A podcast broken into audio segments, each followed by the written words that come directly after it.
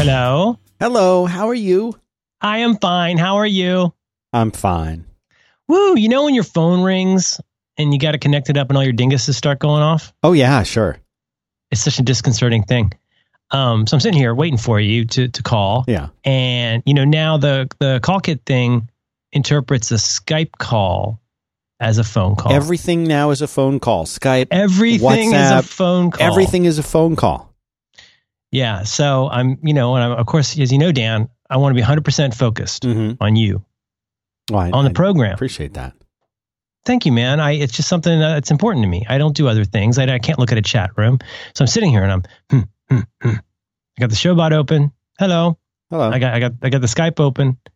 And then and then I, there's that there's that moment where I I, I notice the LED because I got the LED turned on on my phone. You know you can turn on your LED to blink when the phone's ringing.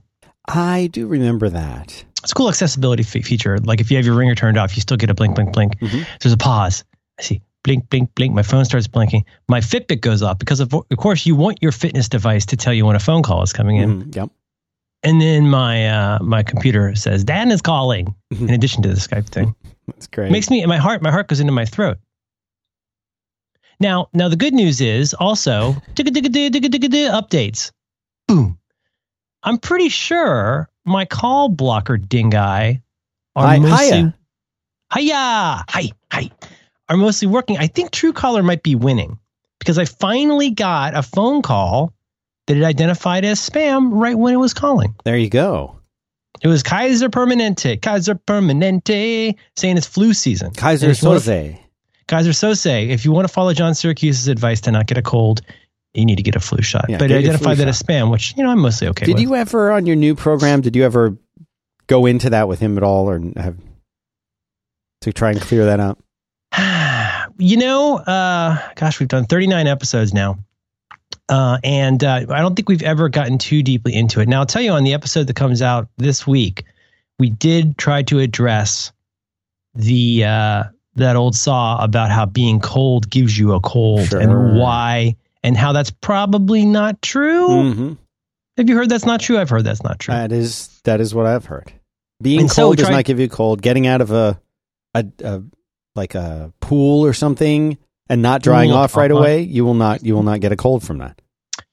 And so we were trying to figure out in our, uh, you know, unknowing way, like, w- was there something um, concomitant with being cold that made people get colds? Yeah. I don't think it's cold or moisture, but And you I'm going to Do you feel cold when you have it? My son just got a cold, and he I asked him. do you- another cold. well, he was good from the last one. He didn't get it. My daughter had the last one. Ugh, I think is he cold? he's not cold. I asked him. I said, "Do you feel cold?" He said, "Not at all." I think of that as a fever type situation.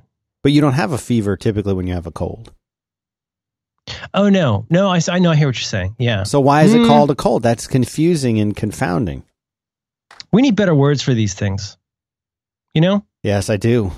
cold cold is already a dumb name for that. I mean you should be able to identify what you got a cold. What does that mean? You got a scratchy throat. You got lots of snots. You're Yeah. tired. Yeah. you know. Yeah. You know one kid oh i feel so bad. One kid in my daughter's class she's been out for three weeks with pneumonia. Oh no. yeah we had the conference yesterday. I went in for the conference The kid conference or what? Mm-hmm, mm-hmm, Yeah. mm-hmm. Yeah, it was the best one we've ever had. Which Well, is great because I always well, no, I always worry about these things. So do I. Oh boy, because you're always ready. You're always ready for the uh, the like intervention. We show up, you knock on the door, and there's like 16 people in there looking very nervous. Wanted to bring in everyone. Welcome. Bring in everyone. Well, please have a seat. Have a seat. yeah. We uh, very glad you took the time. We wanted to bring in everyone who felt aggrieved by your child. There's the various Yeah. way. There's the various ways your child has harmed people. Oh my god. So far, dodging a bullet on that one. Um, yeah, I thought I was catching a cold. I do, you know, I do have an excellent new injury that I think you'll enjoy. And you know how you enjoy how much I'm getting older. Yeah, I'm trying to keep up. Uh, I'm trying to keep up with all these things. I, there are some things I wanted to tell you. Uh, Oh, take a minute. well, I, I want to hear about your injury first. I think that takes precedent. Uh, today is Tuesday. Sun, Sunday night, I want to say. more more bursitis or I don't know what it is, but it's it's a hilarious old man injury. Oh, this is my new favorite old man injury. Um, I hurt my ankle sleeping. Sleeping? How'd Yeah. you do that? Well, I got to reckon. I slept really well on uh, Sunday night, which is unusual because according to Fitbit, trademark Fitbit, uh, uh, Sunday night is historically my worst night of sleep for whatever reason. Okay. But I slept really hard, and I think I kind of slept, as they say, like a rock. And uh, and I think I I slept on my stomach in a way that overextended my left ankle at an awkward angle. Oh my God. and it got worse when I slept last night, and now I'm limping. I'm limping oh, because no. isn't that a good one though? That sounds terrible to me. Of course, it sounds terrible. It is terrible. I mean, I'm still alive, you know. I Yeah. mean, I, but uh, that's a pretty good old man injury. No, that's a real good one. Old man injury. real good him. one. Mm. But I think it, I've heard of other people, uh, you know, the elderly having that kind of problem too. People who are Yeah. very, very, very advanced age can get her. I've I've told you many times I've slept wrong and done something to my neck, like you know, subligation or something like that, where I had to Mm. go and get it adjusted out to be right. You go to like a chiropractor for that? Yeah, mhm. but not Mhm, a not a regular, not a regular chiropractor. Um, the one here that I go to, she works with, uh, like the like UT basketball teams and stuff, and does something that's a little bit different. It's called active. Oh, you're gonna like uh like the name of it is. I think it's called active release uh, Mm. therapy, which is sounds right up your alley, but it's actually different. Probably Um, got a different name for it for the form. yeah, what they do is they um they It's released. it's it's yeah, no, my, my wife, my wife has done that. Where you got something real knotted up. and then and then they sort of press and then move your so like if you had like um a, a shoulder issue or something they would press pretty hard on your shoulder and then move your arm a certain way and it would the pressure and and the duration of the pressure and then a movement causes it to completely relax and release in a way that even uh, like deep tissue massage can't always do so it's very So you're uh, basically you're tricking, you're tricking the muscle. tricking it out You see look over there. Ha ha. Um, hmm. This is gonna be a weird one. I got I've got a tiny bit of follow up. Um, uh, my brain is still still a, a, a Denny's scramble. Yeah. I'm just my brain is still a mess. well we just talked it seems like a couple days ago it was on not Well, you know, we did a had to Friday, uh, yeah, we talked I think on Thursday, Friday, or Friday, sure. Monday, Tuesday. Um, we uh, did talk recently. now I'm gonna have to go watch The Godfather. Thanks a lot. Maybe a masculine child. I've got um I got a little bit of follow up. Is it okay if we do an odds and sods? I know sometimes you enjoy the odds and I sods. always like episodes. those. Yeah, I got a I lot want of to. I, I want to eventually pull out of this dive and uh, and do more than odds and sods. But um, we talked a little bit about maybe talking about um, some applications and services that we're liking and using. Mhm. That that could be a, a topic. I had some media things I wanted to mention All right. because after the kind of I don't know, it seemed like things got real quiet for a while with with new media stuff, and there's been a bunch of stuff I've discovered or rediscovered in the last couple weeks that I've really been enjoying. But I also wanted to address a, an effing bug. I owe you an apology and an amends, Oh, and want to talk about this dumb thing that happens, and I want someone to tell me why it happens. okay. So you got you uh, sent me a bewildered text yesterday saying, uh, oh yeah. uh, did you want to reschedule back to work to the time from 2013? You want to start doing it at uh, noon central? And I was like, uh, no. I thought only I saw that. So here's what, What, happens. yeah. What's going on with that? it's not the first time this has happened, and I'm sure there's a very good explanation. And I, I, I would just like to be able to figure this out once and for all. But you know, iCloud can be a tricky thing. hmm So I had just we were away for a couple days, and an update to uh, the 10.1 public beta came along. And I'm, I'm not an idiot. Obviously, I waited until I got back to the house to update um, three of our devices that are running the public beta. Um, and I think every time I, th- I think every time you upload update this particular public data beta, one of the things you have to do is re-authenticate. Like from you know, you say, "Hey, you just got the update." Beep comes back up and says, "Okay, now put in your iCloud password." You, you've gotten this on updates in the past. Where if you do some kind of a usually a, definitely like a substantial, like a big point upgrade, it often or always will say now you need to re-authenticate with iCloud Sure. Because you've updated your software. You could be you know an agent of chaos. We need to make sure you're who you say you are. Yeah. Makes sense, right? Yes. And so, you know, a couple dumb things. First of all, we walked in the door, we were on solid Wi Fi, and I just hit, yeah, do it on three different devices. Right. And it, and it happens to be like I didn't have my computer nearby, I didn't want to bother. And so, normally, what I do is when I do that update and it asks for this is so boring. When it asks for the password, usually I grab another device, I open up the one password, and I diligently type my iCloud password at the point when I'm prompted Mhm. but I didn't have another device to do that on. And I had a bee in my bonnet. I said, hey, what the heck? When it says, hey, do you want to, you need to re authenticate with iCloud or whatever the words are. Uh, I said, no, skip. Skip this. I'm trying to remember the exact sequence of events, but long story short, through through nothing I ever intended to do, Yeah. I did enter it in, and then I got the dreaded pop up. What was that? What is it? What pop up? Do you want to merge the stuff on this phone with your iCloud account? Oh no. So, so but you said yes because it's fine. It's Apple. well, your options are merge or don't merge. And But I, it's Apple. I you can. They won't get that wrong. well, I didn't have a white paper in front of me. I didn't have a, you know, a knowledge thing. My brain's A broken. computer. Computer. You And don't so just. You I didn't like, just ah! ask Siri. You couldn't ask Siri. Well, no, because I'm not on the. I'm not. I'm, I'm in the. I'm in the Oh. corridor. I'm. Oh. I'm. I'm in the corridor outside of the room of requirement. I, I can't get in yet. But walk. You I- walk by three times. Think about what you want. yeah. Diet them. Hmm. Hmm. Found a boy lurking in the upstairs corridor. Um, and I thought, okay, great. Well, bleh, this sucks. Like if I hit don't merge, like I, basically you understand where I'm coming from here. I don't know what I will accidentally clobber by hitting merge or don't merge. And each, I think, each seems equally wrong and bad. and there's not a cancel and go learn more on a website button. right. so I hit merge. Yeah. Of And course. suddenly, suddenly, events that I haven't thought about for years reappear. I'm reminded about when I should pick my child up from preschool. Oh no. I'm reminded. And so I think what happens is I just don't use the iCloud calendars for stuff. Right. Right. You're using you're using Google Calendar for everything, and the iCloud. You know it's there, but you just don't put events on there, except Yeah. maybe by accident, like a regular human being.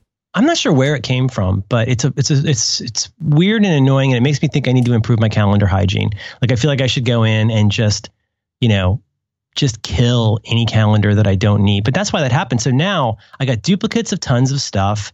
I've got I've got many of my friends saying, "Why are you trying to time travel back to a different time? Yeah. That's not even a show we do anymore." Right. Jim Dalrymple's probably going to be wondering why I want to schedule the show it's going to be very confusing to people. So I'm not sure why that happened, but I but I want to figure out why that it is. But you know, I also want to offer a, a neat tip. Uh, we've mentioned before, but it's worth mentioning again. Um, the the folks at BusyMac make wonderful products, including a calendar app I like a lot called Busy BusyCal. And um, this does not work flawlessly, but um, essentially it has a find duplicates functionality. So like when you're in Busy BusyCal and you go to it might even it's weird, it's under like help, but you can go and hit find duplicates and it finds exact duplicates of events. So if you ever get like a real dumb merge problem that does make exact duplicates, it will not find near duplicates. Like for example, I think it doesn't find things where you had this one thing that you said was every Friday and then something got messed up and you had one where there were exceptions to that like it'll sometimes not get all of those but it's a, it, it does help a lot but i apologize that's why that got to you and that was really frustrating to me Yeah, I mean, not a big deal. And you're like, oh, that bug again, and I'm like, oh, I wonder what what bug.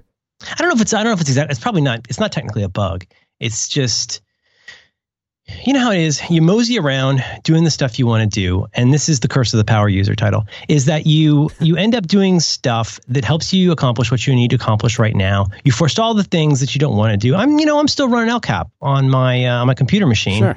just because I don't, you know, I don't want to get my audio messed up. I'm sure it will be mostly fine, but like I don't need Siri on my computer. I'll do it eventually. But uh, I, I tend to just sort of say like, well, stay the course. I'm an old man with a with a busted ass ankle, and I would just prefer to keep using things in a way that's not broken. Well, because I, you never know what tiny little dumb thing is going to cause a problem you couldn't anticipate. So true. It's very true. I, while you were talking, I did a little bit of research, and um, I can provide you with the URL for this if you'd like. But here's just a little. show notes. I'll put it. I'll put it in the show notes. The show notes are going to be at five by five dot tv slash b as in brethren, two is in the number, w as in Wisconsin slash two nine eight. And uh, here's Oh, Wisconsin. here's the note. Here's the note. I thought you'd like that. Um, wearing a night boot to keep your ankle in neutral position can provide relief and accelerate progress in rehab in a rehab program if you have arch, heel, or Achilles pain. These types of pain, especially if worst in the morning, may be a result of Achilles tendonitis or plantar fasciitis, Plantar fasciitis. Plantar Fasciitis. fasciitis. Inf- inflammation of the fascia on the bottom of the foot. The foot tends toward a pointed position when relaxed, placing the Achilles tendon in the fascia in a slackened or shortened position for a protracted period. The first step in the morning, uh, in the, the that first step in the morning places these structures on stretch, resulting in exacerbation of pain. The boot keeps the Achilles and fascia on mild stretch during the night, helping to produ- reduce morning symptoms as well as improve flexibility. Yeah, and uh, that this is a well known that if you're a stomach sleeper, that you can get this plantar fasciitis issue. So we might need to get you a night boot. Sounds like an old Rod Serling series. I know. Tonight on the night boot. I uh is it's it's it's fun because you know you like to have your fun when you're on a flight and you're uh I used to save SkyMall for like just after the captain goes now we're about to begin our initial approach into uh, SFO. and that's when I pull out the SkyMall. I'm like, okay, time to treat myself. Oh, look, it's a it's a suit of armor for a dog, or it's you know, it's a, a gremlin shaped like a bottle opener, and this is so silly. And like, fully half of the catalog is for crap like plantar fasciitis. Boy, what a great phrase! I want to use that more. Plantar Yeah. fasciitis. Yeah. Actually, you think I should get a night boot? I think you need a night boot. and if you Google for night boot, Night boot. uh, there it looks like it's hard to describe it, but it looks like half of a boot. Oh my god. oh my god, you look like the murdering runner guy from South Africa. You look like a Blade Runner. Yeah. Oh, hello, ladies. yeah. It's like Mm, it's like premium the, dorsal night boot. it's it's um don't confuse this by the way. Don't confuse this with a dorsal night splint or a soft night splint. This is this is different. This is a boot night splint. boot night splint. And uh, it's for people, for our listeners, imagine the back half of a boot that goes up the back of your leg up to like the mid calf, around under your heel, and then under the front part of your foot. But that's it. And then a, It looks it's kind of got a you know like how C3PO has that little weird thing connecting his like bicep to his forearm. yeah, sure, yes, yes, because it has the little elastic piece that's keeping you in tuck, tucked into position. Yeah, it's like you know, ladies like wearing those those gladiator shoes, gladiator boots. It's kind of like a gladiator boot for a droid N- with plantar fasciitis, sir. Now, if you keep if you keep scrolling down the Google image results page, you go from Mm. medical things to women in their night boots. Women in night boots. Yeah, like boots to Oh, wear at night, yeah. I guess. Oh, night boots. Oh, Night look at that. These are the boots I wore last night. Oh, yeah. Yeah, everything's sexy to somebody. Yeah. Yeah, I bet. Yeah, I remember the first time. You know what? Never mind. No, I want to hear it. Okay, I remember the first time I ever saw pornography of amputees. Um, I at a young, it was a fairly young age. I'm not sure how someone obtained this, but you know, one interesting thing is if you're looking for various kinds of adult entertainment, uh, I don't know if this is as true today, but it used to be that it was the quality of craftsmanship in the erotica Uh huh. was inversely proportional to how many people were into it. So a friend of mine had a paperback book of clown porn. And that's that's for people who want to do sexy things with clowns. Yeah. And that, that's a hell of a thing to read. Oh, now, yeah. today you have the internet. You could have fan fiction about a night boot that's in love with a clown. You know? Why not? Why not? Why not? You know what? I totally agree. Night boot. Night boot. Hmm. Okay, I'll look into that plantar fasciitis. Sorry for the bug. Uh, I will try to uh, not do that again. I, I should just go in and like delete with extreme prejudice. Yeah. You know. Yeah. And see what No. also I'm confused because like if I here's a here's just a general question for you. I Yes. maintain my own calendar for recordings where I have back to work on here scheduled. And I also have the event that you have you have put on here. Yeah. Sorry. No, that's all right. Uh, the ongoing, you know, recurring one. If I delete that from my calendar, does it affect yours? Does it make it look like I've decided not to go or something, or is it? Yeah, that's a good question. I mean, if it had an invite address in it, um, I think that's the correct term of art here. Yeah. Um, I think that they will get a notification. Um, but you know, I mean, again, great use of BusyCal here, and this is not an ad for BusyCal, but it's a neat app for uh, for Mac. Um, another neat thing you can do is um, BusyCal has a good list view with lots of different things that you can um, filter and sort by. It's really handy. So, you know, obviously the duplication thing is really cool. But another thing is if there's some kind of repeating event that you haven't done for five years that's showing up again, just search for that and then you can just select all and delete to get rid of all of them. You know, the, the graphical interface of most calendar apps makes perfect sense when you want to think graphically about what you're doing. Like you want to see this is what a week looks like. This is what two weeks from Thursday is. It falls on this day. But there's other times where you just want to do mountains of stuff. You know, it's also really handy for things like uh, like I'm a real pill, unnecessarily probably, but I'm a real pill about busy available switch on the Oh, most yeah. time. Like like we have a shared family calendar for events with the family and the kid and like pickups and stuff like that. And anything my wife creates on there, autom- it automatically defaults to busy for me. Right. This is another reason we should talk about more about calendars sometime. We haven't talked about that in a while. But so the calendars I use, I've got one.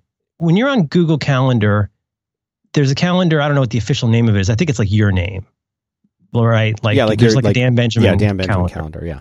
And that calendar is special. That's like the blessed calendar, sort of like a system folder. Right. And that calendar gets special things that others don't get. And I can't think of all of them off the top of my head, but I mean, obviously it's the default calendar. It you just you can do more stuff. You get more granular control. There's all kinds of stuff. There's one calendar on Google Calendar that is special, and then all the there, then there's ones that you can create on your own to do ad hoc things with, and then there are ones that you can like subscribe to and things like that. But so I've got like one for me. I've got one for the family. I think I've mentioned this before, but then I've got some. I've got one called environmental. Um, we could also call it infrastructure, Mhm. background. That's where I put stuff I just want to know about, but I don't need to do anything about. And that's actually been a very handy calendar for me. And there's probably even a way to go and say, don't let the state of this calendar affect your busy available. Because you get that thing, right, where your where your phone or your watch says, you know, oh, you've already got something scheduled at that time, you know, which can be kind of frustrating. But the environmental calendar is really handy to me because that can be all kinds of stuff like somebody is in town. Uh, there's this thing I probably don't want to go to, but I might. It's actually really handy. And it's also where I have the app called Deliveries by Junecloud Yeah, I love that app. put events on my calendar. So Deliveries, which is a great app, great service, Are you-. You're talking about the Mac version or the iOS version or both? All of them. Okay. All of them. Yeah. Um, so basically, you can have uh, the deliveries app. You can paste in pretty much any kind of tracking number on your Mac or on your phone, and give it a name. If you optionally give it a name, and it'll track that delivery for you. It's you know, this is they started out I think mostly as a dashboard widget, Mhm. but now it's got a full app. But it's also a service where it can do stuff like monitor your email, your Gmail for things that are obviously deliveries, and it's Oh, pretty see, good. I've, I've never enabled that. Well, I might. I think you can do that. I don't know if I. I'm trying to. You know how it is. I don't remember if I did a filter for that. I might have done a filter for that, where if any of this array appears in the subject, treat it as a delivery. But it's it's good about that. Um, but then it'll also it's kind of cool because like let's say it's around the holidays and you've done lots of shopping, it'll put all of the the expected delivery date for all of those items will appear as an all day event on the Mhm. calendar of your choice. Mhm. Now, do I want that on my primary super duper blessed calendar? No. For me, that goes in environmental. So I could flip off environmental and not see all the stuff I don't need to know about, but might want to know about. Um, but uh, you know, I, I used to have like probably almost a dozen calendars, but it was it really I had diminishing returns from that.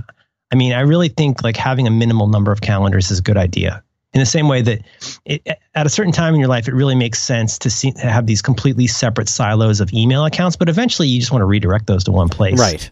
You can filter all of those from one place and it won't inconvenience you. Um, yeah, deliveries is really cool. What else does it do? Um, it does lots of neat stuff and you can like log into amazon from inside of it so like when you click on that delivery it'll take you to your web browser and show you the details and stuff like that another neat thing you can do i'm just saying words at this point I got I got some when you're when you're tired when you get tired. i'm almost tired Okay. uh, neat thing you can do with ups you go to ups.com and get I, I believe it's a free account Oh, I, I know what you're talking about. This thing is the bomb. This is the best thing ever. Well, yeah, one and a half things. The one thing that's been around for a while is if it finds, if it pattern matches your address to something coming in, it'll let you know there's a package coming, hmm which is really, that's actually super cool. And then from that point, you might want to go and, you know, add that to deliveries. The new thing, you've you seen the new thing that it does? Tell me. Where it'll show it on a map. In some cases, it can show it like where it is in your neighborhood. Oh, you know, I haven't ever seen it do that, and I'm It's wondering super, it's super beta. is that only beta. for certain areas? Do you think? Um, I I think it's probably for certain areas, certain deliveries. There's certain something to it for sure, and it's it's far from perfect, but it is kind of cool. Like, you know, it seems like this seems like the next stage in all kinds of delivery services is like. Given that there's a pretty tight grouping, to I- I've talked to UPS people about this. All the stuff you hear is true. Like we don't do left turns, we only do right turns. It's very carefully just to know that there's a UPS truck with stuff for you, like within this many blocks or miles of your house would be really handy to know Mhm. Because you're like, you know, especially if you have to sign for it, if it's like a FedEx kind of thing. What was the thing you were thinking of?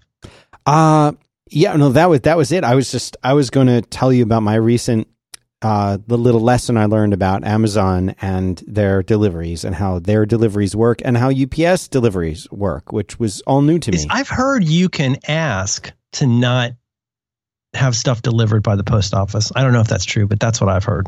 it that might be that might be true. Um Tell me, tell me your, tell me your story. Well, I had ordered something. Um, I think I had put in the order on Thursday, and it said that it was uh, going to be delivered on Saturday.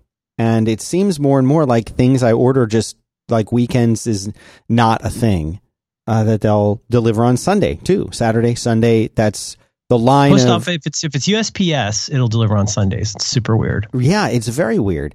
And so I had ordered something to be delivered uh, on um, on a, on on Saturday, and I had ordered something Friday that said it would be delivered Monday. And I said, "All right, this is great." Saturday, nothing was ever delivered, and then at the end of the day, you know, it says delivered by eight p.m. I didn't get a notification or anything and it was a UPS, and so I went and checked the order, and it just said, "We're we're sorry." Amazon's update and UPS's update the same. We're sorry. We won't be delivering this today. But check back, and if you haven't received it by Wednesday, which is tomorrow, then contact us again. I thought It's like submitting your site to Yahoo in 1997. seriously, it was just, Uh, it just was- keep keep checking back. Just keep writing us. It'll it'll, it'll come. Just chill, man. And uh, so then finally on, I think it was like uh, yesterday, I got the notification it was out for delivery, and I thought, okay, that's fine. But it was it was curious to me why, when it said it was going to deliver on Saturday, that it didn't. And I called UPS just to learn, you know, eh, learn a little bit more. My advice to everyone, I was not irate about it at all, but my advice is even if you feel angry and upset and irate, the nicer you are, the more these people will, will want to help you. You can be the one nice person that they experienced in like their whole day. So I, I said, Hey, I, I got this thing. It said it was supposed to be delivered on Saturday, but it wasn't. And now it's may, maybe Tuesday, what, Monday or Tuesday. And the person on the phone said, well, here, here's the deal with that. It, there's a difference between guaranteed delivery, and I got the same information from Amazon. A difference between guaranteed delivery and expected delivery. So when What? yes, and That's this news is to me. news to me too. So if you're checking out on Amazon and it shows you that little page before you click the final submit to to place your order, if it says expected delivery, that is not a guarantee. They actually have a window of like more than 3 days beyond that where they can deliver it. Whereas if it says guaranteed delivery and usually that shows up in green, guaranteed delivery means it it is going to be there on that day, and they're they're guaranteeing that. Now, here's an, another interesting thing. wow. I was uh, I was sitting out on the on the front porch. Sunday was a beautiful, beautiful day, and uh, I had a, a little a little bit of tea, and I was sitting out, just looking at the the sky. I was getting some vitamin D, Merlin style, Mm-hmm. and a white, unmarked white two door sedan pulls up Hmm. and a heavily cologned early 20 something male got out of it and started walking up my driveway to where I happen to be sitting on the front steps of my house, which I almost never do. And he walks up and he says, Hey, Dan? I'm like, Uh huh.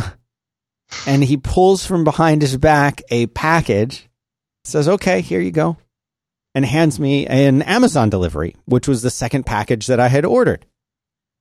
And I said, That's a real weird uh, UPS truck you got there.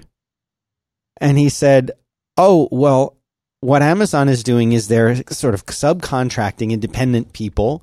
And I'm, I'm an Amazon driver. And I deliver packages for Amazon in my own vehicle. And he was very cordial and polite. And he, then he left. Yeah, sometimes in deliveries you'll see. You hope it's UPS, right? you see USPS. The other one you'll see is for me is AMZL. Yeah. AMZL is, I think that could be OnTrac, which is the company here that Amazon owns. They bought out this delivery company called OnTrac, and we're kind of doing it on the DL for a long time. But yeah, I've seen Amazon trucks, I've seen OnTrac trucks, and especially obviously with Prime, Prime now, it's just going to be like somebody in a car a lot of the that time. was my first experience. I'm not saying I haven't had other packages delivered in that fashion. I just never, I never saw it happen. you should you should report that on Nextdoor. Yeah, I've got. Oh, I've got to. I got to get There's on. a heavily cologne man pretending to deliver packages. Very of course, nice he guy, did though. deliver my package, but so I had, I had that. Um, and uh, and I have, I so I have one question for you and the listeners, and I have one tip for the listeners. oh, this is fantastic, Dan. Okay. Um, This is all turning out so much better than I than I'd hoped. Well, good. So we finished the final Harry Potter book, and it was absolutely great. And then we watched the two movies, had a great time watching the two movies, and um, and so what next? What do Oh, we read next? He's he's told me he would prefer to stay in the fantasy genre. He's open to sci-fi, but kind of leaning toward the fantasy genre. Uh, and and so that's kind of where I feel like you know we have we have in the past we've already done like Chronicles of Narnia and stuff. We've read The Hobbit. Um, we read it when he was too young, so we might come back to it. But he doesn't. he's made it clear no Tolkien right now. He's made it clear. Yes, Uh, preferably a chapter book, as they say. Oh, absolutely yes. Um, But not like a, usually nothing, nothing graphical. No, you don't not want you don't want like a long comic. No, because uh, even though sometimes he he and I will sort of take turns reading, it's still mostly me doing the reading. So a, a regular chapter book would be uh, in order, and ideally something that is a series where there's more than just a one-off book, but maybe several or more books. Well, I'd love to hear from listeners on that. Me too. Um, I was going to just, I, this is not going to be perfect for you, but I mentioned this before, but one that was a big hit um, with my with my daughter and my wife uh, was Amulet. If you go and look for a series called All right. Amulet, All right, it's really really good. But that's uh, that is like a you know it's a comic, a graphic novel, right. but it's it's really good. We had an uh, you probably saw this from a listener. Listener Andrew wrote in to say, I think addressing you specifically, listener Andrew wants to recommend the His Dark Materials audiobook. Says you might enjoy listening to the audiobook version of the Golden Compass, aka His Dark Materials trilogy, with your older kids. yeah. Don't be don't be says don't be put off by the pretty lousy movie, which I kind of liked from a few years ago. They're excellent books. That might be one to look at. You might want to look at His Dark Materials. I will do that. I will do that. I'm trying to think of some other ones that have been It's the new the new Potter movies are not Potter movie, the new Harry Potter universe movie. Uh the the Beasts one. That comes out just a mere five days from now. We've got uh we've got early tickets for that. you can pick up a little box set that's not too costly of like a bunch Three of the three days. You can get a little box set of the Fantastic Beast book, the Beedle the Ah, Bard. Yep, yep, yep, yep, yep, yep, yep. Those are available God, as that a little sequence of the three brothers in that last movie is isn't that beautiful? Oh my god! I, I was not expecting it. It blew me away. I could watch a whole movie like that. That we sometimes watch just we sometimes watch just that. It's so beautiful. It's it's scary and creepy, but it's so beautiful. Ugh. I love that. I love that when you see animation that this is, you know, kind of obvious, but you know, we get to there's animation we all love that is sort of I don't want to say realistic, but is, you know, consistent with the rules of the universe. But, you know, you think about the way that animation is done, or think about the way they uh, show you how the Pensieve works. Mhm, mhm. Like I never get sick of that. yeah, Like I, you, he sticks his face in, and then that the smoke turns into things. Like to me, that's that's such a creative use of Really visual cool. effects to get across an idea. You know, with the idea of something being magical being more than like a like a jump cut where Tabitha turns somebody into a can of beans. Tick a tick a tick. You know, more like, but you know what I mean?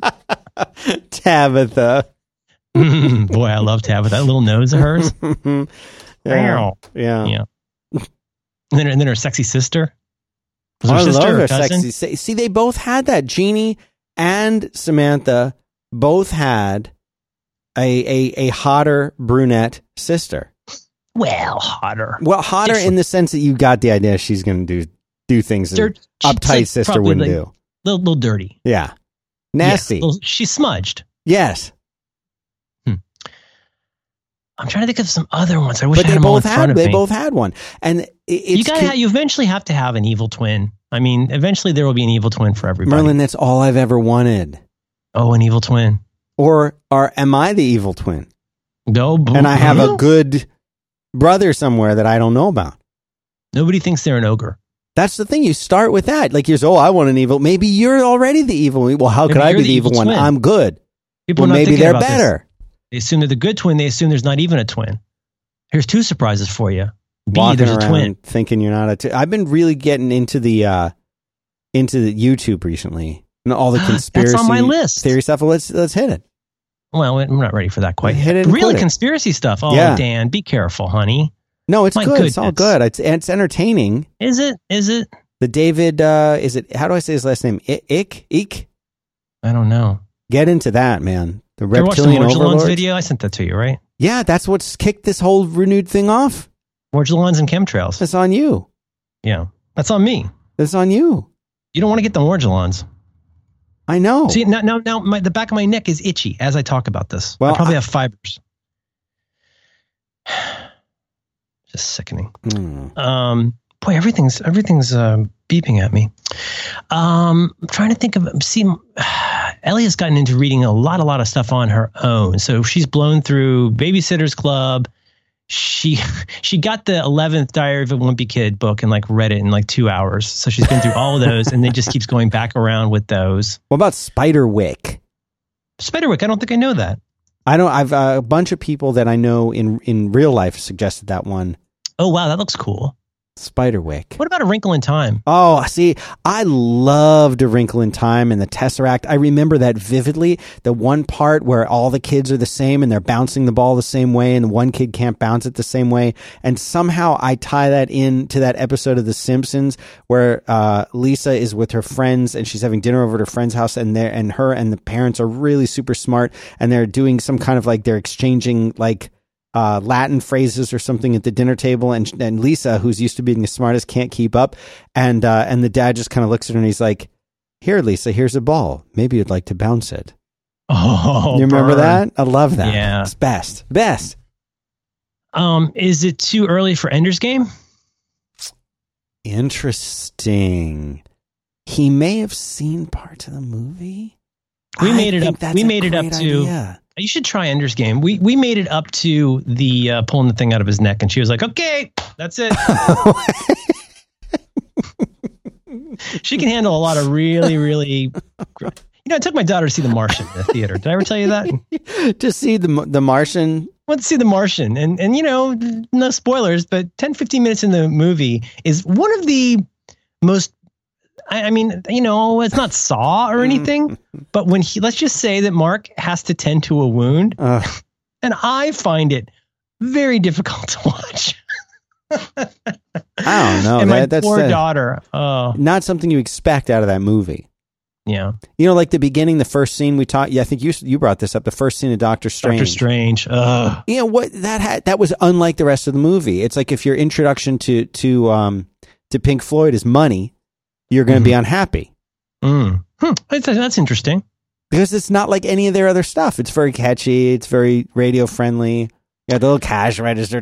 Ching, ba-dum, ba, Yeah. That, that's also, that relates to one of my recommendations. The- you want to talk about some recommendations? Yes, I would, and I I have one when you're ready. Um, this is media stuff. Hmm. Uh, this is a series that's running on PBS right now. Uh, if you're the kind of person who searches on the back of trucks, it, it, it this has actually been out for a few months, available from other places. But uh, a series on the history of audio recording called Soundbreaking. And I watched uh, episode one and episode three last night, and uh, it's you know it's a Talking Heads documentary. It's just it's a lot of people being interviewed, but uh, I thought it was it's got lots of great footage. Like the first episode is all about the voice, like recording the voice, and I thought it, that some of the technology stuff was interesting, uh, the history stuff was interesting, but also some of the performance stuff was very interesting. I mean, I I may think a little bit different about Christina Aguilera now Hmm. after having seen a couple of these episodes. Like I, I got a new kind of uh, appreciation for her that I didn't have before, or you know, talking about what you know why people think Adele is so special in this way, and super interesting stuff like the history of like you know the difference between having to sing loudly with a band into a big horn Yeah. up until the 1920s, and then somebody like Bing Crosby comes along. And the intimacy of what you can do with a handheld mic, like, change the industry. So I, I that is, I will always watch stuff like that check out Soundbreaking on uh, on PBS. I, I thought it was good. I'm enjoying that. I'm gonna watch that. Put it on my list. Should I put the. Dave? Should I put the David Ick thing on there just to get people going? Oh, absolutely. I'll try and find the Morgellons one. Morgellons chemtrails. Boy, that lady's got a lot of theories. She's got a whole slideshow. Oh yeah, it's this is the title of this YouTube video is Morgellons in chemtrails. No, was this isn't the one. Oh, Morgellons actually explained two exclamation points. Oh, this is so great. Oh, this is so great, Dan. Sophia Smallstorm, which is a fantastic Game of Thrones name. Sophia Smallstorm doing her presentation at Conspiracy Con 2011. And the logo for Conspiracy Con includes a big pyramid, and then the 11 in 2011 is the World Trade Center buildings. Hmm. Morgellons actually explained. Explaining chemtrail. I'm going to read you the description. Okay. Explaining chemtrail? What are Morgellons? Who made them and why? What are they made from? Where did they come from? What is the purpose for their purpose? What will it really mean for us? What is the purpose for their purpose? Yeah. I like that I think chemtrails might also cause really poor editing. There we go. as a side effect of. Well, yeah, and you you know you're so distracted by the morgellons, you're collecting all your all the fibers and, and the skin and the mushrooms and putting it into a little uh, matchbox that you can take to your physician. Hmm. hmm Oh my God, this is so great. The thumbnail for this is beautiful, and it's Conspiracy Con 2011, and there's smoke coming out of the towers. Really? Yeah, Uh. Yeah. Uh. Mm. Uh-uh. steel steel beams. You know what I'm saying? I know. Can't melt rationality with jet jet fuel. Give me yours. Well, this is not a, me- a media thing per se, although I would like to visit with you about Westworld. I've been holding off watching the latest one, but not What? Be, but yeah, but stupid Google News gave me a fact about that that I would prefer not to have heard. Uh, did, why? First of all, why were you holding off on that? Sunday night is my banner TV night. What are you Sunday watching? on night. Why? Sunday night is my my big TV night. It's What's when we get lots. Well, you get John Oliver. Mhm. You get um, Westworld. Mhm. You get um, I'm spacing. Let me go look at the dingus. See, I space all of these out through the week so that I have something new to watch every night of the week. That's smart. You know, maybe this is why I'm, that's not a good uh, sleeping night for me. That's you why humans. you're up too late and you're watching Yeah. stuff and you're all uh, riled up. When you go to lay down, you're just rolling around. You got The Walking Dead, which I, I said I wasn't going to watch anymore, but I'm watching. You got Walking Dead. You got uh, Humans. Meh. You got um, Humans John is back. Wait, Humans is back. yeah, they're on uh, E4 this week. Coming up on E4. Is it good? I don't know. I mean, I We were both into it last year around this time, weren't we? so into it. Um, but no, I need to I need to do a deep dive. I might I might uh, bank a couple up. Um, Is the same lady in it? Same uh, android lady? Yeah, yeah. You It's know, not- she's in an episode of Sherlock. That'll get you to watch Sherlock. Well, now I'll watch Sherlock. Fine. You should watch Sherlock. Actually, mm, that's not the best episode. Watch start with the first episode. It's really good. Oh, I'll start Um, with so, the one she's what, in. what were you saying? I think I interrupted you. Um, well, I was I was saying, did you watch Westworld? And you were saying I'm- no. I'm up to this Sunday's episode, which I started, and then I was like, you know what? Leave it. Got to watch the rest later. And then, of course, Google News. Here's the thing: you search for something on Google, and it automatically starts giving you articles about things you've searched for. And I couldn't help but first see. of all, first of all, I I called this an episode two, maybe. I had guessed from the beginning that within the first few episodes, something like this would have to happen at least once. You've got to see it though, in the way that they introduce Let's it, not talk about it anymore. the way Let's they introduce is great. Okay, good. What door? Um. So after Westworld, what was your next thing? Uh, well, okay. So my son has gotten over the last year, he's gotten very seriously into uh, sort of like multiplayer computer games. Not all of them are shooting. A lot of them are shooting games, but he plays other games like that. And so what I, um, he was originally had a an a very old Mac Mini that he was playing on, and that thing was very quickly There, showing there are only very old. There are only old ones Ah. and uh and but it it just it was it was a little bit too old and a little bit too slow and also a lot of the games that he wanted to play were not on Mac OS 10 they were uh, only available through Steam on Windows and many of them are available on Mac but m- the majority of the ones that he really likes or the mods for those games which is a big part of it I guess uh, were only available for Windows so I uh, I reluctantly said, "All right, well, we'll we'll put Windows on a Mac that we have." And the only one that I had was my Mac Pro, so I put it on the Mac Pro, and he's been loving it. But uh, it's time for him to get like his own first real computer that's a PC, it's running Windows, and Oh, interesting. And I, so- I'm very interested in this. back in the old days, uh, in a, in a past life when I used to work in IT, um, I I probably built a couple PCs every day because I was building them and we were uh, we were deploying them out to the multiple offices that we had. We had hundreds of people, and I was I was building them, and uh, and then I eventually started my own business building PCs for other people and selling them and that kind of thing. Uh, and then I realized that it was impossible to compete with a company like a Gateway or Micron or Dell, even who was new at the time, and got out of it. But I always, almost always had some kind of PC that I had built. But it's been a while. I kind of got out of it for at least half a dozen years. It's been a while since I did anything like that.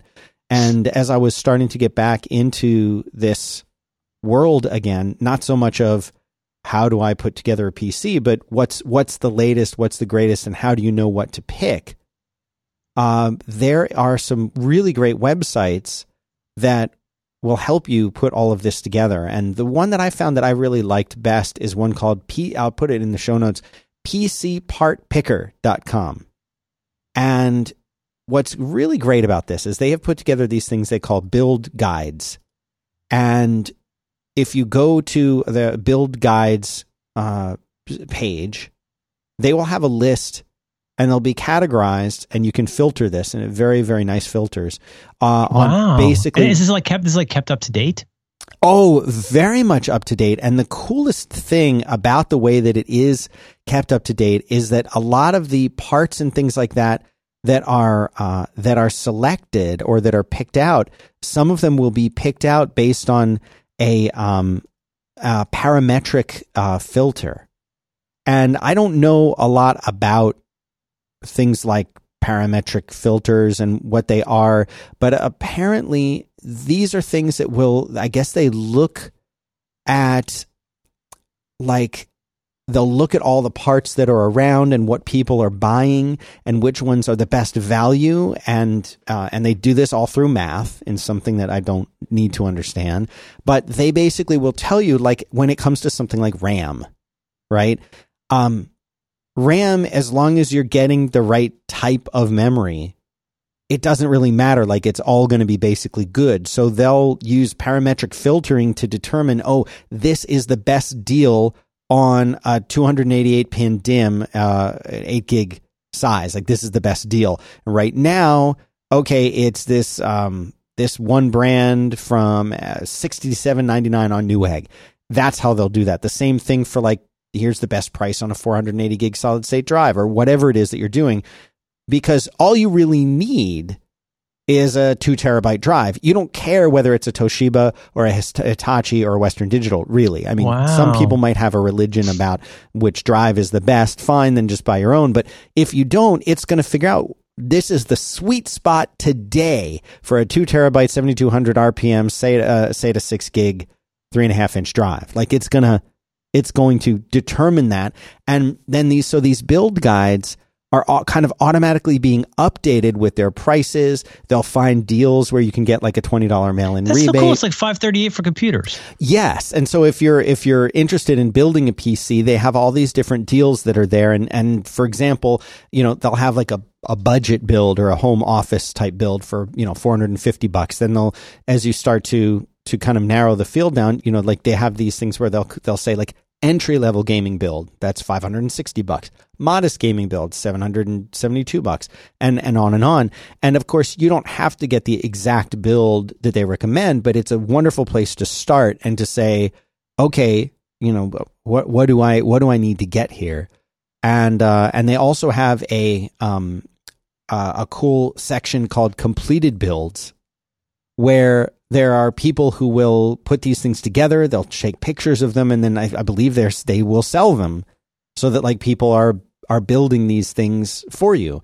And there's forums and everything else, but this is just it's so easy to just kind of jump in and say, yeah, okay, my son he he wants a you know let's start with a modest gaming build, and you look at it and say, okay, well you know what? I'll get them. I'll get them an extra eight gigs of RAM. So you do. But what's the best part, and I guess this is probably how they stay in business, is they have all link buy links to all of these different things. So instead of Wow. all of them being on Newegg or something, they might say, well, the Hitachi Ultrastar is um, the best prices on Amazon, so they have a buy link to Amazon.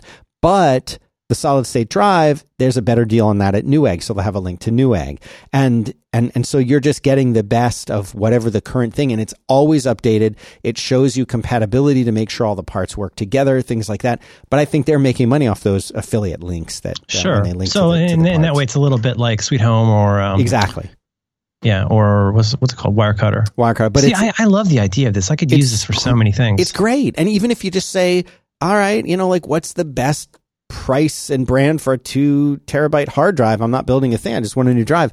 It's on there.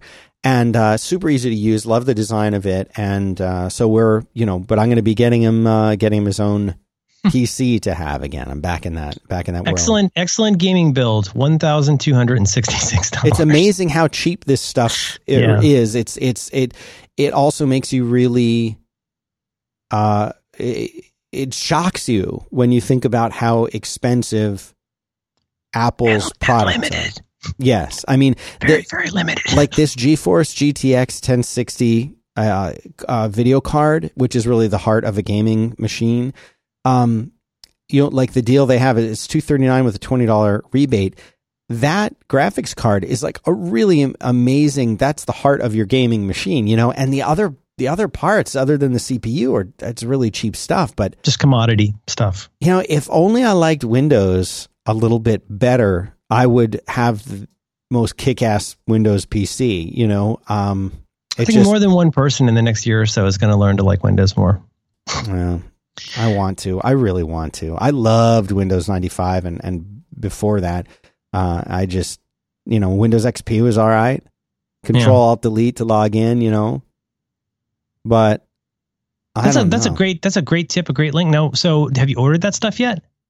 No, not yet. Um, I'm. It's probably going to be for his birthday, which is coming up uh, in a few weeks. So I've got a little bit of time to uh, to narrow things down. But you know, I, I went through and was able to find, you know, instead of having like three or four different places to order stuff, I said, well, what if I just get it all from Newegg?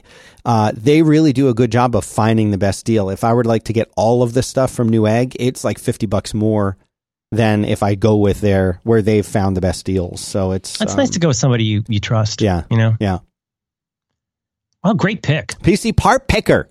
PC part picker. Not the not the best name. Plantar fasciitis night boot. Yeah. That sounds like a Harry Potter spell. What does that do? Make sure. Oh, oh you, you you point your wand. You swing it this way. You say plantar fasciitis night boot, and then they get, they get just a little bit of annoying pain in their ankle. Did you see that infographic on Harry Potter spells? Like how often they're used and what books they come up in? I'll find it. Why don't you tell me about something you like? I would like to tell you about uh, Warby Parker, who uh, Parker. who I will be using again very soon. I actually have an eye doctor appointment uh, later this afternoon, my yearly uh, appointment. And what I do is I go there, and then I get them to tell me what uh, what prescription my prescription is, and then I send it to Warby, and they make my glasses. And that's how I've done it for many years, long before Warby was uh, was a sponsor.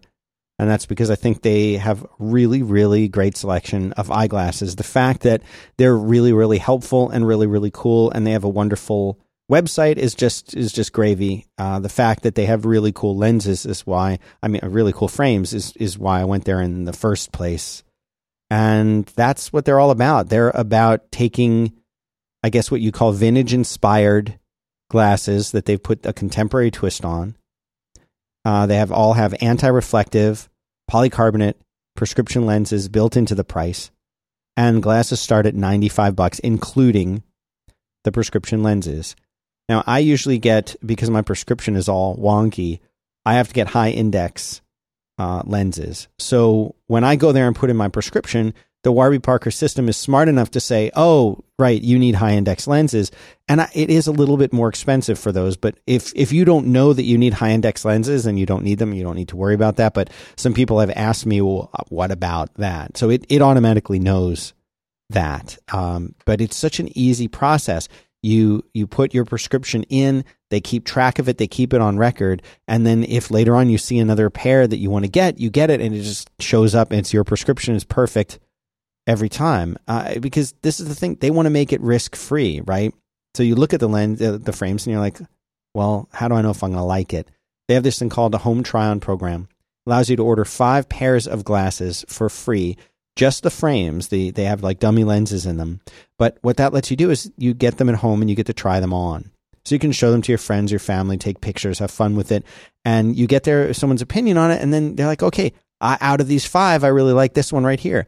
You send them all back. You get them for five days. You send them all back. It's prepaid, return shipping label and everything packaged all up for you. You don't have to spend any money on this, and then you say, all right, that's the one I want to order. But still, there's no obligation to do it. It just lets you try them on. You find the one you like, that's the one you order, and then they make your glasses. So uh, it's it's it's pretty cool. They also have sunglasses, by the way, not starting at 95 bucks, including the polarized lenses. Uh, is good stuff if you don't need a prescription and you just want sunglasses. So there you go. Anyway, uh, great service, great great glasses that I wear. I don't let me see which ones I have on today. These are the Wilkies. Wilkies. I like the Wilkies. So you can uh, you can go to Warby. They have a special URL.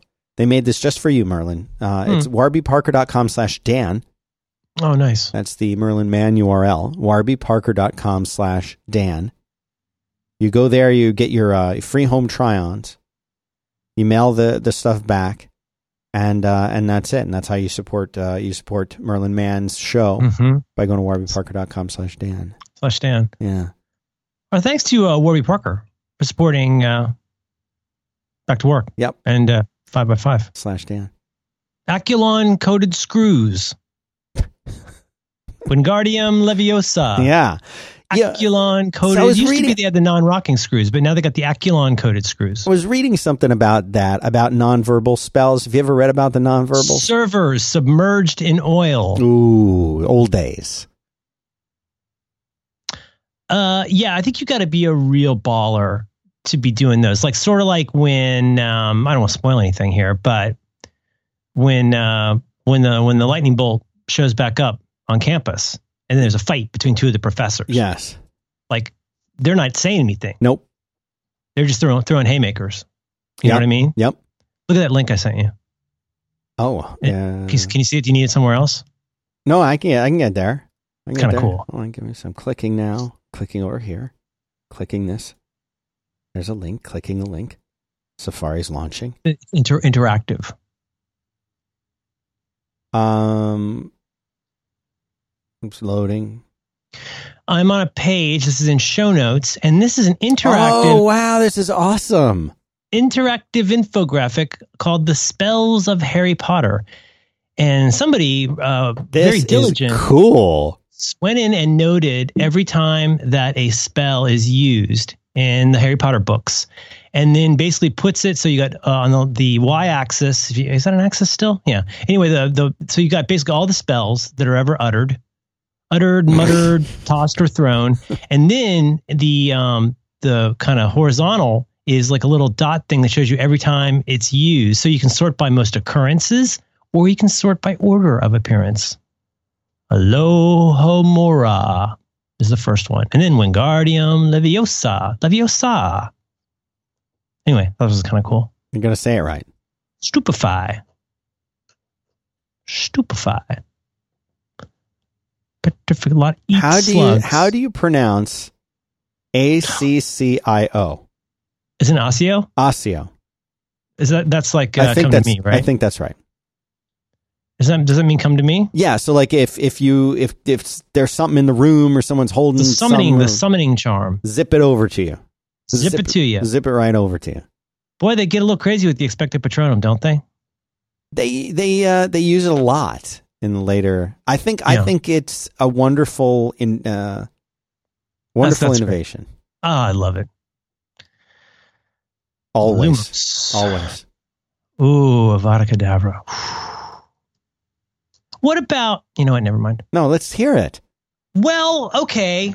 Uh, book four, movie four. Okay. We can't talk about this without spoilers. No, we can we can. So, how does the person we believe to be Mad Eye Moody get away with doing the three unforgivable curses? In front Is of the class? Is, is it because he's doing it on an animal and not a person? I think so. I think he's still not supposed to do it. I Um, know. Also, it's not who we think it is. Mhm. Right. But Yeah. I think he's still not supposed to do it. And I think that that would still have been a good indication. That, that's a that's a bad actor. Yes. Yeah. Yeah. Bad bad optics on that bad actor. Oh God, terrible optics. Got to go take it, take it to the spin room. But I think uh you know, like I get I get why now people have been so into Harry Potter and before I was into it, before I was reading this, I was like, first of all, it's a book for children. Second of all, you're a child. You're Third a dork. of all, like how how are you like thirty and wearing those glasses? right? Stop doing. like yeah. read a real book. It's called now, now Lord of a the Rings. Hufflepuff. Now I wear a, uh Ravenclaw scarf. Right. And now Yeah. I'm like, is there like a local chapter or Slytherin I could join or I anything know. like that? And When you're ready, you'll discover it. I'll bet. yeah, I guess I gotta be, I guess I would be ready. Got to put the apple in the chamber. Yeah. Ooh. Um, um, so I got other media things where I've got app things. I, I, wanted to get John Siracusa to talk about this on, on the program I do with him. I don't think he's going to talk about it. Flu shot. That's all I, I want. wanna- That's all I want to hear about. That's it. I want to recommend the flu shot. Um, instead, I think we're going to end up talking about why I watch so many documentaries on Netflix. He's more interested in that. There's a documentary on Netflix. Uh, I don't want you to read too much about it. I would just like you to go watch it. Um, it's called the Barkley Marathon. I think it's called the Barkley yes. Marathons. Yes. Love this one. So have you seen it? Yes. Holy crap. Twice. Would you agree that's a good recommendation? Yes. It's wonderful. It starts out and you're like, who's this dude? What is this? Oh, he's lit his cigarette. We better start running for five Oh, days. I loved it. Loved it. Long story short, there's this um, endurance race that has been around for a couple decades, started by this very colorful man, two two very colorful people. And long story short, you have to submit an application to get in. And when I told my wife about it, she was like, "What's the big deal? People do like you know hundred mile runs all the time." I'm like, "Yeah, but like Yeah, not like this. there's a there's like what a fifty thousand foot difference in height, and nobody actually knows where the trail is. right? Don't and they you don't that, know that, that- but you don't know when it's going to start, and the water might be frozen. right? If you count the number of times that you go up and down or whatever, it adds up to like you would have climbed Mount Everest four times or something like that, it's or up and down. ludicrous. Yeah. I would just say I don't want to spoil too much, except to say it's about a very unusual endurance event, and the, the interesting range of people who are determined to do it. Uh, it is a race that for many years did not have a winner. No one, nobody had ever completed it, and so I won't spoil any more for you. But on Netflix, go watch the Barkley Marathons. It's uh, my wife has declared it uh, a, a not. What did she say? She says that's a very dangerous event, and I was like, you know, I think you're right. I think it's a very dangerous event. But boy, wasn't that amazing when you get to like the fifth loop and you're like, oh my god, Mm. so crazy. I thought it was a very satisfying. And there's um, people watch. who come back and do it again years later. I know, I know, I know. crazy. Yeah. Yeah. I mean, it's, it's, this is the beauty of something like this is that I, I don't have much interest in, in running. Uh, Yeah. I don't have any interest in achieving. Uh, I just, I'm interested in, um, I'm interested in whatever somebody else is super interested in. And this is definitely one of those like little glimpse into a world that uh, you may not have seen before. And the guy who runs it is super duper interesting, a very faceted character. By the end of it, you've seen a lot of facets of this guy. Did you watch the movie Tickled yet? Oh yeah, You saw Tickled? yeah. Are you are you funding me or no, I it? yes, I've seen it. Isn't that an amazing piece of art? it's so Because like you keep thinking, there's no way this is going to get any weirder. There's no way my So feelings about a, a certain person in this movie could change, and then you get to the last scene, and it's like I thought it was uh, a monumental movie. The movie Tickled now available on. I bought it on iTunes, but it's probably available other places. Another one to go into really cold if you can. The less you know about this, the more you're going to enjoy it. Um, Uh, there is a movie that I'm. It is a documentary on Netflix. I'm trying to find the name of it, and I can't find it. Uh, I thought that it was called. Yes, I believe it is. It is called uh, Sand Wars. Sand Hmm. Wars. is it about And- sandcastles? it, it is about how what's the best way to explain this Is it French? sand is used to build in in the form of like concrete so homes uh, skyscrapers bridges airports Oh, everything in the creation of cement. cement and which is like gold and nobody realizes it. and it also is used to build computer chips and other things like that right, and of course, silicon. Yeah. However, it is not an infinite resource. And the existing sand, I mean, they're they're removing sand from parts of the ocean, countries that are willing to sell it, and they're taking it to be used in this way. But this is actually affecting like the environment in a very interesting and a kind of a big way. And there there are there are even like sand smugglers and people who like deal in this strange thing. Uh, and the one I'm not ruining anything, I don't think, by saying this, but the weird thing about this is that people um, uh, that people don't know. If I was to say, where do you think a lot of this sand is going? It's going to like Dubai. It's going to the desert because they the got to make so many beaches. with the sand. No, they're using it to build stuff. The sand they have there is not right for building. You can't build things with that sand. Desert Wow. sand doesn't work. It's got to be like the beach sand. They got to take it from. Anyway, that's a really really cool one. I heard a podcast that was um, anytime I can't remember a fascinating podcast that usually ends up being 99% invisible. Mhm. Um, I can't remember what it was, but it was an amazing podcast about cement, which I think is different from concrete. Yeah, but like, definitely. What is the eh, difference about- between cement and concrete? Well, I think cement is a component in concrete, but it's it's basically just like the the importance of this particular resource, especially today when you think about the growth of China. China, you think about the growth and like the, the there's. I mean, I heard some crazy stat the other day about how how how much like like an order of magnitude more quickly China has been building Yes. and just like the extreme demand for for concrete which is you know very expensive it's it's not cheap to to make or to transport anyway it's it's another one of those like oh you'd be surprised. Like turns out this is a way more interesting topic than you would guess. Uh, another one that I have is called uh, The Queen of Versailles. oh here it is. I found it. What you got? it's a show. Oh that's that's a really good movie. It's it's from um it's from surprisingly awesome. Hmm. uh that show on gimlet. The show where adam mckay has to try to convince adam is it adam davidson? No who is it but like one guy has to convince the other guy that he can make him interested in a topic that's very boring i'll put that in notes All right. sorry go ahead queen of versaillie Queen of Versailles. movie. This very is depressing movie the- oh, you've seen it? oh yeah Uh, I think everyone needs to see this. This leads up to the uh, 2008 financial crisis, um, where they are in sort of the process of building the was it the largest single family home in the United States that they called Versailles. But it's right. very interesting. This is they they're in Orlando. So if you ever wonder what Merlin and I are talking about when we talk about uh, Florida, you just watch this movie. It's it's a really really ambitious project Yeah, it uh, it's worth watching though. It explains a lot about a lot of things. it's um It's a good one.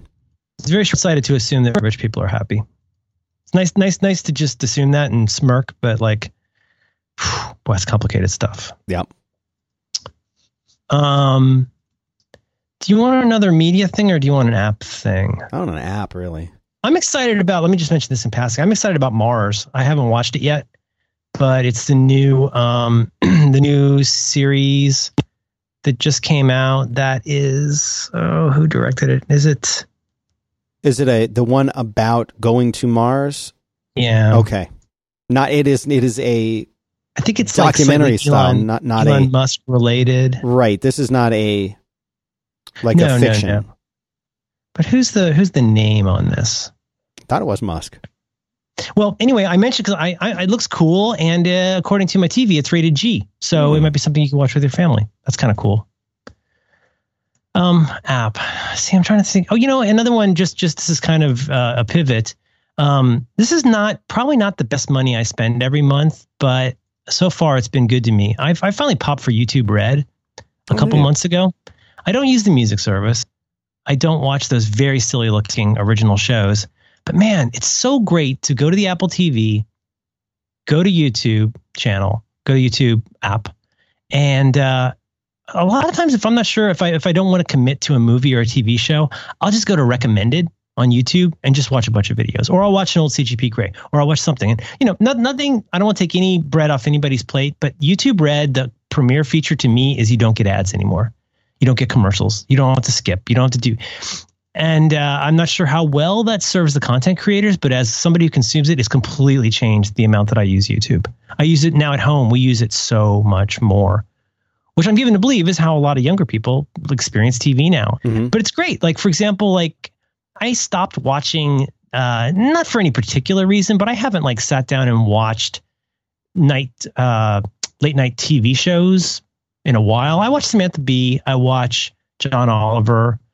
But you know, you can subscribe to Stephen Colbert and essentially watch the show mostly in bits on YouTube every day. It's just all up there. It's a nice way to be able to go in and see, like, oh, show me some recent things that were really popular based on what I like. And I find lots of great stuff, lots of those little like cheesy documentaries about movies and stuff like that. YouTube Red, it's ten dollars a month and you don't see ads. So if you watch a lot of YouTube, I think it's actually not a bad deal. I'll have to consider it. I don't know if I watch quite enough. Yeah, yeah. No, I get it. But then, I mean, part of the value, they're trying to pull a little bit of an Amazon here. Mm.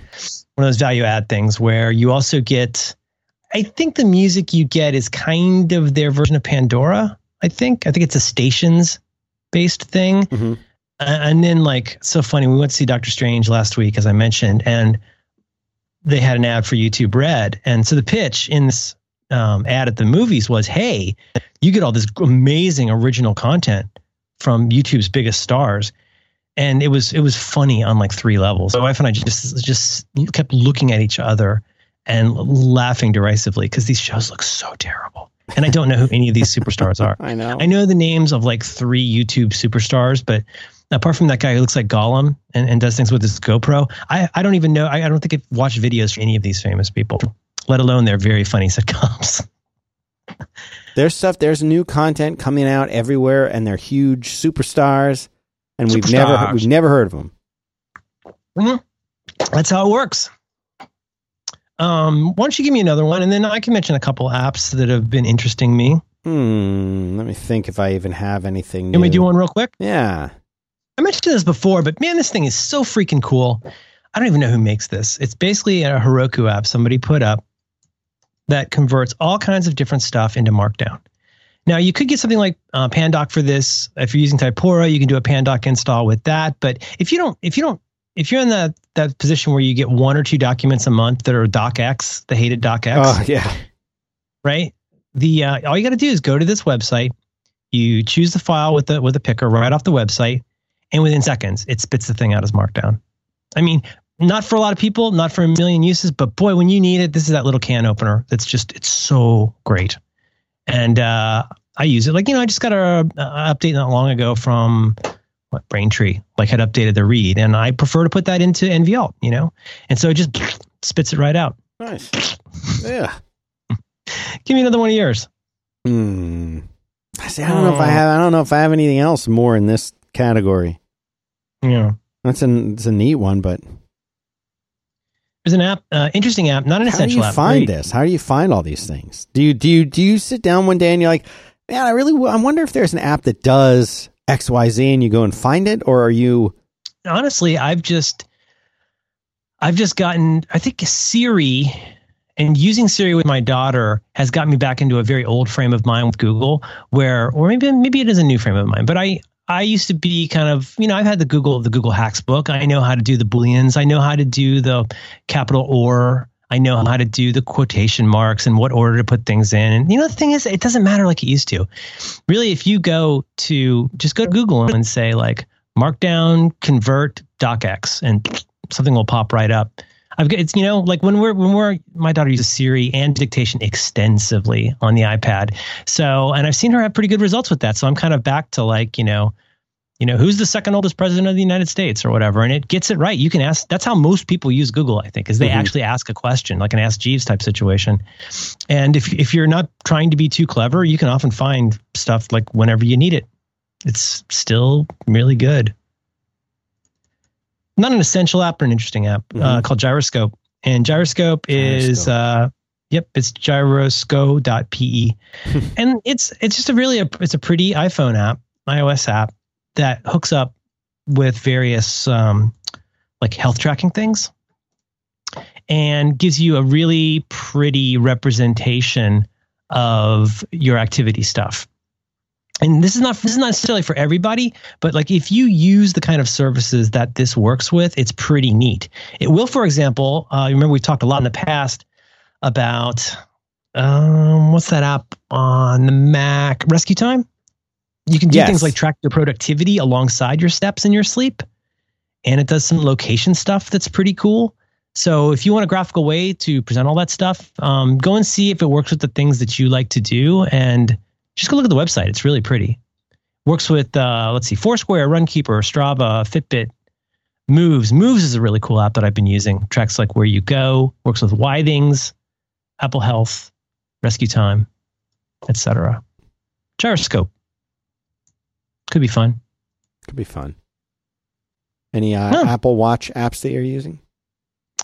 let's see there's some there's some things i still find very handy like i think probably like most people i like the notifications of things of you know just an app that like pops up a thing i need to know when i need to know it you know apps like i think deliveries does that nest does that um, the nest cam has a neat functionality where you can go in and define these little zones so you could say you can draw basically trace on the screen say like this is an area called kitchen this is an area called hallway however you want to do it and you can get alerts that are pretty specific like in our case i can get an alert for when people are outside versus when it's us in the hallway Mm-hmm. because it's got like almost like like an old school image map you draw and so i like those little pop-ups that's really handy i can see if you know i can see if this thing got delivered or, or whatever Mm-hmm. um, other things I really like a lot. Um, I do a lot of pretty stock stuff.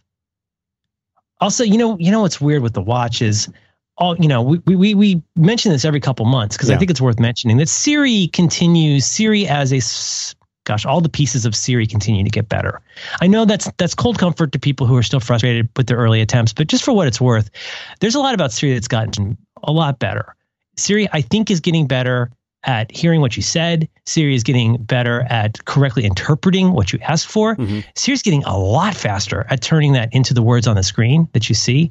And I think Siri is actually getting better about knowing what to do with it. It's still very limited. It's very limited compared to many other services, but I'm getting a much higher level of confidence about talking into my watch. I've still never taken a phone call on there. That feels weird. I have done that. still. That- That's that's fun and and weird. And so their voice comes over the speaker, your voice goes in through the mic. What's But it like you don't for somebody? you don't have to hold it like up like a Dick Tracy style. You can just be like You're walking kidding. around. No, you can just be walking around and it picks it up a hundred percent. It's Af- right- after this, let's do an experiment because I've never done that. okay. Are you wearing it? Uh, You got it on? Yeah, yeah, yeah, yeah, yeah, yeah. That's mostly that's most of those Barkley marathons. Mm-hmm. We were in a hotel the other night and watched Cosmos again. Man, that show's good. I've n- I have not watched Cosmos. The the new one. Yeah, no, I've It's- watched the old one. I haven't watched. I got I got one big beef with Cosmos. My big beef with Cosmos. You got big, you got big beef. it's great at like exploring these ideas. That'd be a and, like, good them nickname for you, Big Beef. Big beef. That's a good name. big beef. That's like you. You can't. You you kind of want someone to call you Big Beef, but you can't ask to be called book. Big Beef. No, no, it's like being T-Bone. Eh, Somebody could write a children's book for me called Night Boot for Big Beef. Yeah, yeah. Two, three, four. yes, yes. Uh, my beef with it is that they the one of the main conceits or like sort of contrivances of Cosmos that's very clever is that they're in this um, this ship of the imagination or whatever it's called. And it's this really cool looking little spaceship. And it's it's completely a plot device for being able to say well let's go into a cell or let's go to another dimension or let's go to any time space anything. Like it's almost like a TARDIS for like in unlimited ways being able to get you to where they're going to do some visual explanation for something which Mm. works okay for me. Mhm. um i guess i feel like i don't end on a negative note but i feel like sometimes their their metaphors are kind of confusing like they at one point in this one episode they take you to the hall of extinction. And it's like this big pyramid where you go down different hallways for cretaceous or, or whatever period. And i was like that's kind of a weird way to think about that. There's another one in that same episode they're like this is the tree of life. And it's literally a giant tree that has a naked lady and a monkey. Wow. and some of these branches will end in extinction. It's like, eh, lady in a tree. I don't know if that's. eh, I mean, you're the you're the DeGrasse Tyson here, but like, I I think some of that can be a little confusing. But one of the best parts of Cosmos always is there like the part that really tickles my innovation bone. Hmm? Is where they'll like do these beautiful animations to show like, okay, here's Galileo doing his thing. Like here's you know, here's people being tortured for believing in the Copernicus idea of, you know, the universe. And it's really beautiful and kind of like strangely moving. It's an oddly moving show. Great for a kid. And I think it's all on Netflix. This is a weird one, Dan. My, my brain, it's still a scramble. I can tell. Thank you. I gotta get my gotta get my night boot.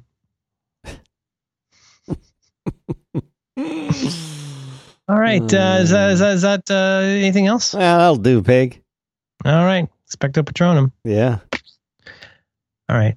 Let's button this up. I love you. Love you too, Merlin.